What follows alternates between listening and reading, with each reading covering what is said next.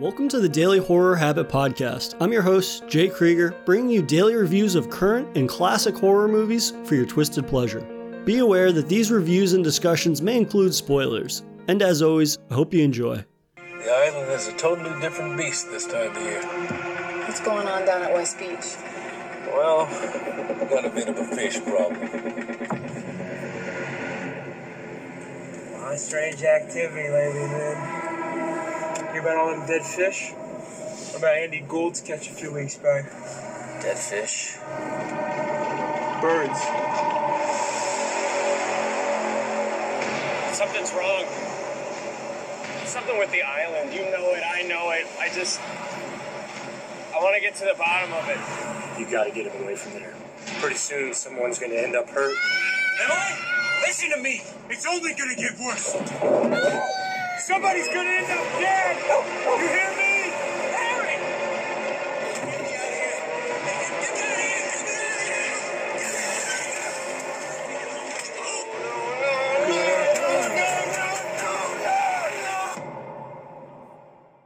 It's rare I go into movies blind these days.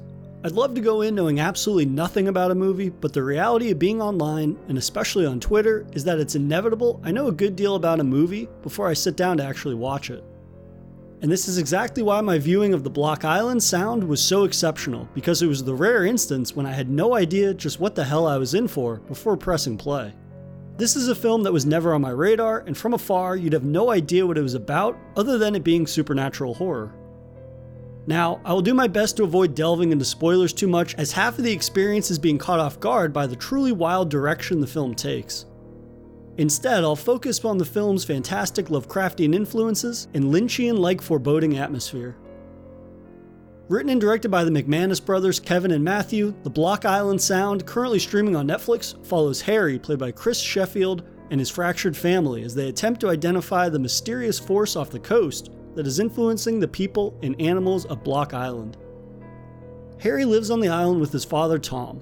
Tom has been sleepwalking more and more frequently, and worse, taking his boat out at night and awaking in the morning with no recollection of how he got there. But when the sleepwalking escalates into increasingly worrisome behavior, Harry and his sister Audrey, played by Michaela McManus, realize that this isn't simply a sign of old age, but something much more serious, or perhaps nefarious. And then, dead fish begin washing up on the beach by the tons. Within the discussion of horror, there's often a bit of pushback when labeling films as slow burn. Some feel that the payoff rarely makes the wait in getting there worth it. And while I don't personally feel that way a majority of the time, I will say this the Block Island sound feels made for those who often find fault with slow burn horror. What makes the film so damn engaging throughout as Harry attempts to uncover just what the hell is happening to his father and the island he calls home is the film's persistent sense of dread. The McManuses achieve this through several effective means. For starters, at the core of the film is the family drama conflict. Harry's relationship with his sisters, who both left the island, is especially strained, which makes every interaction between them uncomfortable. Harry is the black sheep, perceived as the kid brother who stayed behind with dad and never amounted to his true potential. In essence, he's lost, and is known for his tendency to fly off the rails at a moment's notice as a way of coping with situations he's left powerless within. So when his sisters arrive to attend a funeral, there's constant unease amongst the trio of siblings as they grapple with their strange new reality. What are their next steps in life? Are people on the island behaving strangely as a result of coping with loss? Or alcoholism? Mental illness, perhaps? Or something else entirely? Then there's the way in which the sea plays a role within the course of the increasingly strange events occurring. And now for a brief intermission. If you've been enjoying this episode of Daily Horror Habit, please take a moment to subscribe to the show on your preferred streaming platform or leave us a review on iTunes. And thank you for your continued support, and I hope you enjoy the remainder of today's horrifying episode. Harry begins to hear a persistent, otherworldly growling when out on the water or whenever he's near a transmitter like a radio. He can't explain it, but it feels threatening, as if something otherworldly is trying to communicate. He is drawn to it as it is drawn to him. Just because we don't see this force doesn't mean its presence isn't felt. Like a puppet master, if you will, stringing people along to obeying its increasingly bizarre will. This sense that something is wrong, but never being able to quite put your finger on it, is what really drives the mystery and unease of the film. Is there serious cause for alarm? Is something actually going on, or is Harry spinning his own narrative in an attempt to once again grapple with grief? I can't understate just how masterful the McManus brothers' blending of atmosphere, drama, and dread into a narrative that never slows as it is ever evolving. Much like in films such as The Beach House, they're capturing life by the water to seem as if it's located on another planet rather than just off the coast evokes a keen sense of isolation. You can't run and you can't hide from what's coming. And no one learns this the hard way quite like Harry. After encountering something at the bottom of the ocean floor, he suddenly wakes back on his boat with no memory of what he saw or how he returned to the surface. The film's scares, and I hesitate to really label them as such, are facilitated through Harry's hallucinations that he has periodically. He sees his father Tom beckoning to him in a growling voice, saying strange things to him that feel like orders rather than questions. Harry then begins suffering from the same trance, sleepwalking spells that his father suffered from, and they're only getting worse.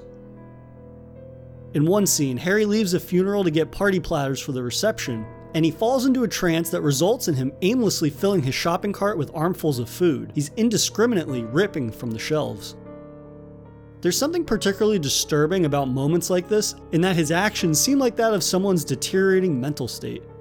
And this is part of what makes The Block Island Sound a rather somber film, in that its depiction of people's increasingly strange behaviors could be mistaken for Alzheimer's or similar cognitive illnesses. Of course, this is a horror film after all, so there is something out there behind it all, but this rather grounded, but still very disturbing portrayal is effective in spite of that.